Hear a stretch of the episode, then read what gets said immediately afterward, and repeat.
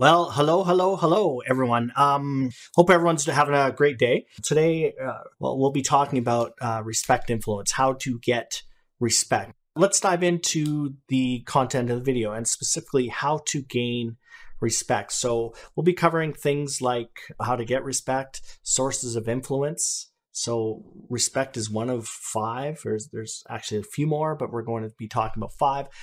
How do you get it, and how do you lose it, and maybe even I can remember how to get it back if you've lost. So let's talk about respect.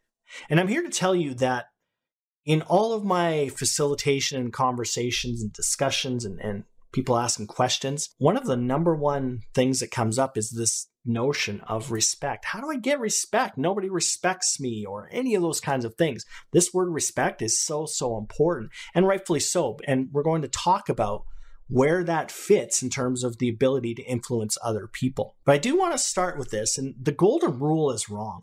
And the golden rule in this context is treat others how you would want to be treated. And that is that is patently false folks. That is a uh, that's a slippery slope, and I would strongly suggest you do not follow the golden rule when it comes to leadership. We'll talk about what is the proper rule. It's a little bit of a variation around that, uh, and it uh, if you can master that, then folks, you have nailed respect influence. We'll talk about that as we as we go through this. All right, so let's talk about sources of influence. Now, why should anyone follow you, right? Like th- there's a whole bunch of reasons for that. And this one of the sources of power, the very first one is what we call position power. And the position power or position influence is just merely that. You are just going to have influence over another person just simply because of your position. You know, maybe you're a director, you're their manager, their, whatever it is, you've got a lot more stripes on your shoulders, whatever the context. You are just given certain amount of authority or influence because you have more senior position in the organization. Now, leadership at its very core is really um, social influence. It's asserting or exerting social influence to achieve an outcome. And I like to say that it's applying positive social influence to achieve an outcome. So we have position. The next one is typically we have three here, but I'll, I'll talk about the other two, uh, other ones as well. So we have position. Then we have what could be is called um, discipline influence. So I have influence over you because I can discipline you. I can penalize you essentially. So I have the ability to levy some sort of a, a penalty against you. So therefore I will have influence over you based on compliance and not commitment. Right? So we have position and then we have discipline power. The third one is reward power or reward influence. So I have an influence over you because I have the ability to reward you, whether it be monetarily, maybe it's an award, maybe it's a pat on the back, maybe it's a, a private, hey, good work. Right? So people will follow you because you can reward them, much like any other animal, frankly, at, at its very very basics. And then we get into expert power. Expert power, there are a whole bunch of examples of this, but one of the examples in a corporate environment would be IT, for example. So, IT, if they're part of a project, and I was project manager for many, many years, they have a lot of influence because of their expertise around a particular area. So, regardless of where they fit on the spectrum or in the hierarchy, oftentimes, if you are an expert, you will have kind of an amplified influence over other people. So that's really, really important. And, uh, and it's a very, very powerful source of influence as well. So just to reiterate, we have position, we have discipline, we have reward, then we have expert power. And the last but not least, and that's the one that brings us here um, now, is respect influence. So respect influence is exactly what we're going to be talking about is, is how do we get it? Now, it's really, really important to achieve respect influence because that is the strongest one. That is one, if you have gained the respect of people, they will follow you far further. They will do a lot more. They will work harder for you. They will take care of you way, way more than if they would on the other end of the spectrum, which is position. And that's exactly the, the point there is position is the weakest respect is by far and away the strongest. So wherever possible, we really want to make sure we end up in that respect influence uh, spectrum or that area. And one of the main reasons is because when we respect somebody, and if you think about it in your own experience, you can feel it, right? It, it's a respect, it's a deeper seated kind of following now where position is typically in just kind of in your head cognitively but when you're starting to starting to talk about respect that's when you really get some strong influence. And a lot of times it comes down to alignment of values and personalities which is a lot more deeper into our into our consciousness than just uh, just our head.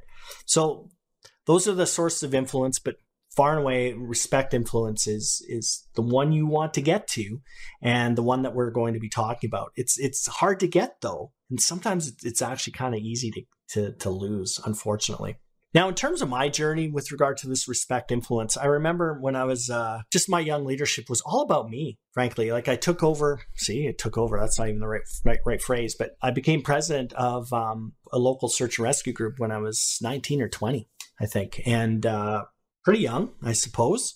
Looking back, man, oh man, ignorance is bliss. Thankfully, I didn't know any better, but it can be a lot of responsibility. But when I took over, I remember, right, taking over, that, oh man, good. Finally, people are going to listen to me. I'm going to do things right. I'm not going to be like everybody else. And everybody will end up supporting my vision. And, you know, list goes on and on and on. And looking back, I see that as very much indicative of my maturity in terms of my life skills, right? Where it was all about me, just going through high school and all that stuff and, and just uh, trying to make enough money to to drink a couple times a week and have a good stereo and a fast car and so, very myopic view of life, very myopic view of leadership for sure. I, I don't mind looking back and saying that. But my journey, thankfully, I was self aware and I was deliberate enough to be paying a lot of attention to what worked and what didn't. And um, as I became slightly older, um, my life changed, obviously. My view on life, my view on other people changed and evolved. And so did my leadership by association. So I realized that the model I was working on was this one originally. And, and it's the old model, it's the old paradigm of leadership where the leader is at the top and everybody supports that leader. And that was very much my mentality. Now, some people, quite frankly, don't grow out of that mentality. They're stuck using that model over and over and over again. And that becomes just their default. And that served us really well. And it serves us really well in certain environments. If it's a, you know, public safety is often this model in that, especially if, if there's a high risk environment with less time where there's not a lot of time to discuss and somebody does have to make decisions quickly and, and authoritatively for sure, but it's still grounded on respect, hopefully. But this model presupposes that everything feeds up to the leader. The leader makes all of the decisions with very little input um, in terms of what that decision looks like, but the team supports that leader and gives the leader what he or she needs. Um, and that is a broken, broken, broken, broken model. Um, although sadly we've used it for many, many decades and uh, people continue to use it. So ultimately, as a leader, what is your goal? Your goal is to create psychological safety or, or, safe zone.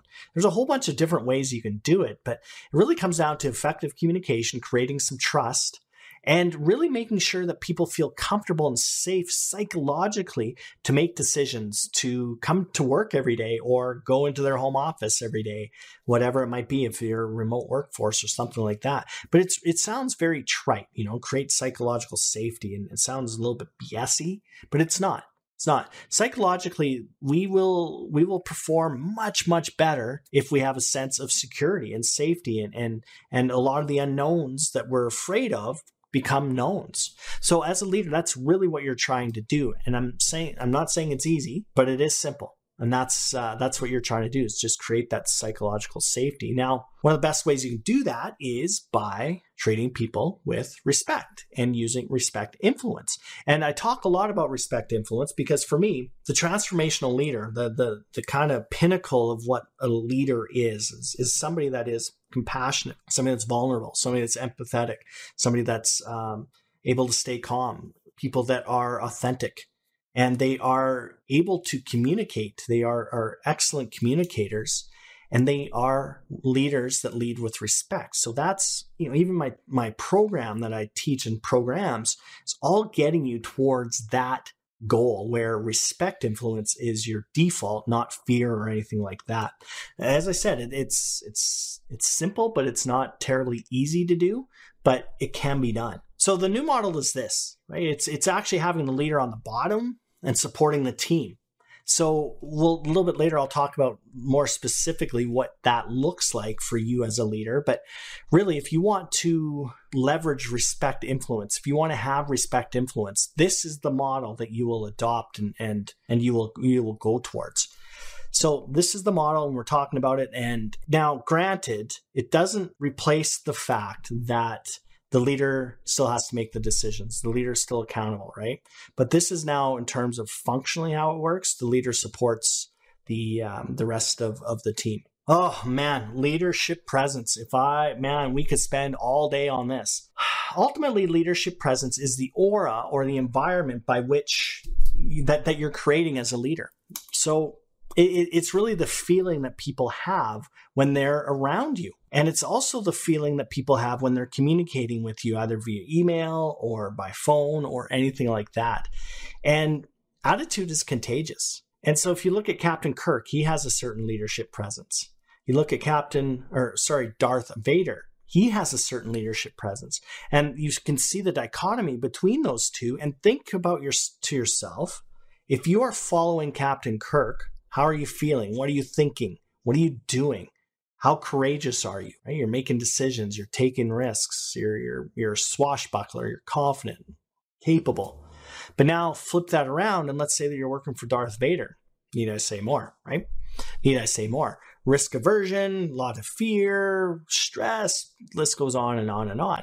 So when we talk about respect, that is something that will permeate your leadership presence. And if you can get it as just part of your DNA, just part of your default setting, your leadership presence, your people around you will be empowered. People will want to be around you. People will want to be part of your team because you treat people with respect and there's this entire environment that's just based on respect. All your communications are respectful. Your your your mannerisms, your decisions, all those things are now based on respect and that will in turn really amplify your leadership presence. So if we don't want respect influence, what do we not do? There are a couple of things. There's a lot, but I'm only going to highlight a couple of them here. One of them is micromanage. Oh. Do not micromanage. And so, what is micromanagement? It's when you, as a leader, or your managers or your leaders use words like I'm detail oriented, I'm, I'm involved, um, I'm hands on. Micromanagement is essentially telling somebody what to do and how to do it. And the reason that that is what not to do in terms of respect is because essentially what you're telling the person that you're micromanaging is, I don't trust you. Really, think about that. Think about that. And you're like, no, no, that's not true. Yeah, it is true. It is true. Search your feelings, right? Just to use a Star Wars kind of uh, analogy. Um, so think about that. Micromanagement is absolutely the, the the dichotomy. It is the antithesis of respect. And i like and i hear it all the time I'm like no hey daryl no i respect folks but i just really like to make sure certain things get done a certain way. Well okay but that means that you're doing it yourself and you're telling the person that they're not capable of doing it as well. So very, very important. If you're finding yourself micromanaging, being very detail oriented, just know that that's actually subtracting from your your respect influence. Yeah, truth hurts sometimes. I know. I know. Now, the other one is being angry and leading by fear and intimidation and bullying. We see this so much. And you know, a lot of people are like, well, people need to know that who's in charge, and and uh, I have to be strong, I have to be, you know, very assertive and powerful, and blah blah blah, all this other bullshit. And it's not true. It's not true. Here's the problem: is that behavior, that anger, that bullying creates results. It really, really does. I'm not going to lie. It creates results. People will do what you want them to do if you are leading with fear. And so the problem now becomes that is a positive feedback loop for you as a leader. You're like, hey, you know what? That actually works. No drama around that. Awesome. Everyone's doing what I'm telling them to do. Everybody is in order. No drama. That's what the inner dialogue of the uh, of the the leader that's using fear to motivate people. But everybody else around, think about it, right? Darth Vader I did. I wouldn't want to be on the Death Star. A couple reasons for that. One, it, in each movie, it, it explodes. Secondly, like it's a toxic work environment, working for Darth Vader and the Emperor and all that stuff. Like, think about that. It's terrible, terrible. So, leading by fear is definitely going to drive results, but it will create a team that is compliant but not committed. Huge, huge difference. Like that, that's like a crazy difference of, between a, a team that, that's compliant. Yeah, it will do everything that you need it to do, but a committed team will do everything you need it to do, but it'll be done far easier, far less drama, and in fact, that team will do even more if they're committed rather than compliant. So, a couple things that detract from that respect influence for sure.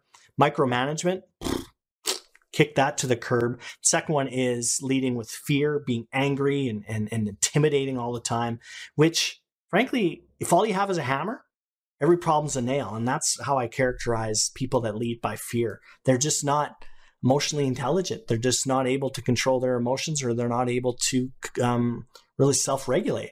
So, as I talked about self mastery and transformational leadership, and, and in my program, it's all about self regulation and self control and controlling the inside. And then you can positively influence those on the outside.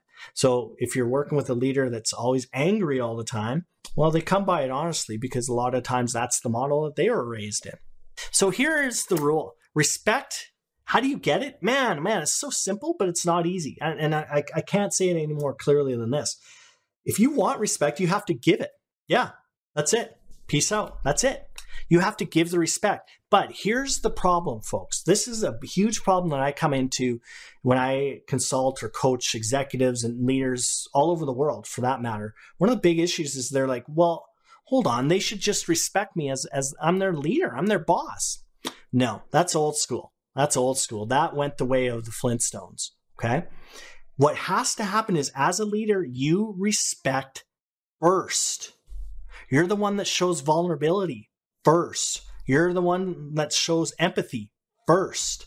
You show compassion first. That's just part of the, the gig of being a leader. You lead, you lean in. So if you want respect influence, you have to give it first. So, so important. So get over it. Get over your, your ego. Get over whatever paradigm of, of leadership you have in your head your job is not to impose yourself on other people. Your job is to lean in and show them what respect looks like because they're also looking at you all the time. They're they're judging you. They're monitoring your behavior. They're having some chats behind your back. That's human nature a lot of times. And it's not even overt. Like it's not check check check check. It's subconscious where there's a constant size up, constant evaluation. So if you're saying one thing but doing something else, they're going to notice that. Absolutely, they will, and you'll start to lose respect. Or if you're saying, "Hey, you know what? I I demand respect." Man, I've heard that before. I demand your respect. No, bullshit. No, you. That's fine. If you're going to play that game, sure, I'll pretend to respect you, but I'm not going to. And that's not the kind of team that you want, right? You want that team that that respect is mutual, where I respect the team member and they will in turn respect us. It's not their job to respect first. And hopefully I've made that point crystal clear. So, in tangible terms, what does that look like, Daryl? So, okay, I get it. Well, remember the, when I opened up and said the golden rule is wrong? This is what I mean by that. The golden rule is wrong because it says treat others how you would want to be treated. Okay, on the surface, that sounds like a lot of sense, right? Makes sense? Sure. Here's the the issue is that is ignoring the other party in this relationship. Who's your team member? Oh, that's weird, right? Remember, it's it's it's about putting yourself, putting the team first. So here's the slight alteration to the rule: treat others as they want to be treated. Treat others as they want to be treated. It's not up to you to judge that, oh man, they're so sensitive, or man, they are hard to get through, or whatever it is. It's not up to you. Who who gave you the right to to impose your thoughts and your views on how they are? No, no. And as a leader, you have to find that out. How do they want to be treated? Some people really enjoy banter and sarcasm, right? And and that's honestly, in some environments, that's exactly how you show respect. Like if they're not bugging you, if you're not being heckled, people don't love you. and that's the truth. That is the truth. But not everybody functions in that environment. Not everyone's happy being bantered with. Not everyone likes uh, being the butt of a joke or self deprecation, whatever that is. So, your job as a leader is to treat others how they want to be, be treated and find that out. Find that out. So, to take that a little bit further in terms of tangibles, one of the surefire ways that you can show respect, and, and it's simple to do, it's simple to do, is really comes down to these two questions of what I call a transformational leader. One is what are you working on? Okay, what are you working on? Pretty straightforward, right? You walk walk up to somebody at their desk or uh, around the water cooler. Hey, what are you working on? The second one is what support can I give? There's a couple things, well, many reasons why this works really, really well. One, it's super simple because remember, if I'm teaching it, it's simple. There's not not a ton of there's there's one hamster operating at any given time, and so I need stuff simple because I need things I can execute on as a leader.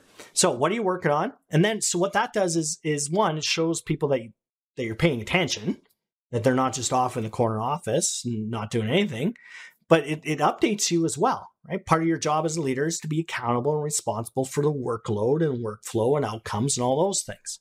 So it gives you a little bit of a situation report. But then the what support can I give does two things. One, it literally asks, you're offering support. You're not telling them you're going to support them. And remember the bane of our existence was micromanagement. Well, this forces you to back off. And it allows the, the, the team members say hey you know i sure would love if you could talk to that manager to talk to betty in accounting. She's not getting back to me on anything and it's a big problem for our project. So that will now give you something to do and you're not just walking in and barging in on somebody and uh, you know imposing your your will on them. And so those two questions are are very very simple and easy to do and if that just becomes part of your day-to-day operating system when you're dealing with with people, then all the better. So we've given, you know, one you know the, the, the, two questions and and further to micromanagement and and why it's so important not to micromanage relative to um to respect influence is, is again you, I, I can't stress this enough. You're you're telling them you you don't you don't trust them. And so we talked about those two questions. Now the second technique to show respect on the ground is to delegate, right? So delegate. Now, I know there's a lot of reluctance to delegate out these days. A Bunch of reasons for that. It's usually fear based. And so if I'm a leader and I don't delegate, it's one I don't trust other people to do it or maybe I'm under a lot of stress and stress under stress we tend to control or want to control a lot more stuff. So delegation is such a great technique provided it's done in, in, in the right context. So to delegate effectively, one of the most important things you need to do is give what we call intent or leader's intent. And there's different elements of intent, but one of the most important parts of it is is you delegate, but you give the people that you're delegating to or the person the end state. Tell them what right looks like and then let them go and achieve that on their own and you support them. Remember, what are you working on? How can I support? So by delegating, you're, you're telling them that you trust them and they're empowered. Think about that. They're, they, they feel like empowered, that's a lot more flexible. And as a leader, you don't have to micromanage them after that. You're just checking in for statuses and you're supporting them where you need. But if you have five people on your team and you delegate effectively, those are five people that are now out doing tasks that you don't have to do. And your job is to monitor and support and then start thinking ahead of, of what's happening. So those are the, the main techniques, very simple techniques that you can start using tomorrow. The, the two questions. So what are you working on and how can I help? And or what support can I give you? And the second one is delegate. Delegate off and give them the end state. One watch out with delegation though is you want to make sure that who you're delegating the task to is capable of doing it like maybe they, they need to be equipped both from a training perspective and resource perspective because otherwise you're actually just setting them up for failure all right, so let's do a very quick review. Respect influence is by far and away the most powerful leadership influence you can have. It's the exact opposite of position influence, which a lot of people leverage. And so for us to, to get the respect influence, we have to treat others with respect first. Okay, we act first, not them we use the two questions. What are you working on? What support can I give you? And then the second part is you delegate. And I'll close this off with a question. Actually, literally, literally today I was asked this question. Well, what do you do if you lose, if someone loses respect for you? Maybe you have, you blew up at them and you, uh, you know, you just lost your, lost your poop. It happens. We're human beings, right? Maybe because you haven't used the five step defeat the beast method. I get it. Well, it's not all doom and gloom because like anything else, you can recover provided you recover in the right way. So one of the best ways that that we see in, in the real world is if you if you maybe upset somebody or or, or you know you you erode your your respect influence over a particular episode or something. First thing is own it. Own it. Apologize. Right? Apologize. Don't defend. Do not defend. Do not justify. Do not rationalize. Do not do any of that. Own it. Own it like a good leader would. And then from there, you apologize. Say, hey, you know what? Sorry, that's that was uh, not in a you know in alignment with my values or the corporate values or whatever that is. And moving forward, I will be better. I will not behave the way I just did again. And then act. Act. That's all you can do. So don't expect that you're going to be getting that respect back right away, but you will get it back. And a lot of times, my experience, you even get more because we're all human. Nobody expects leaders to be inhuman. Nobody expects them to be data from Star Trek or, or a robot. in fact, the human experience, the human condition means that we're all in this together and we want other people to be human. I respect people that aren't perfect. I respect people that aren't invincible. I respect people that are are, are courageous but not fearless. Right? There's a difference there. Courage is acting and you know feeling the fear but acting in spite of it. So I want a human being as a leader. I want somebody that, that's fallible, that makes mistakes, not because I'm encouraging it, but it means that they're human. And I'll take that all day long. I'll take that to the bank all day long. And I'll hitch my wagon to a leader that respects me and that is accountable and responsible. And when a mistake is made, they own it. Absolutely. Count me in. I'll work for that leader all day long. So hopefully uh, this was helpful. And um, again, it, it really talks to the crux of one of the main issues I come across day in and day out around leadership, and that is this whole notion of respect.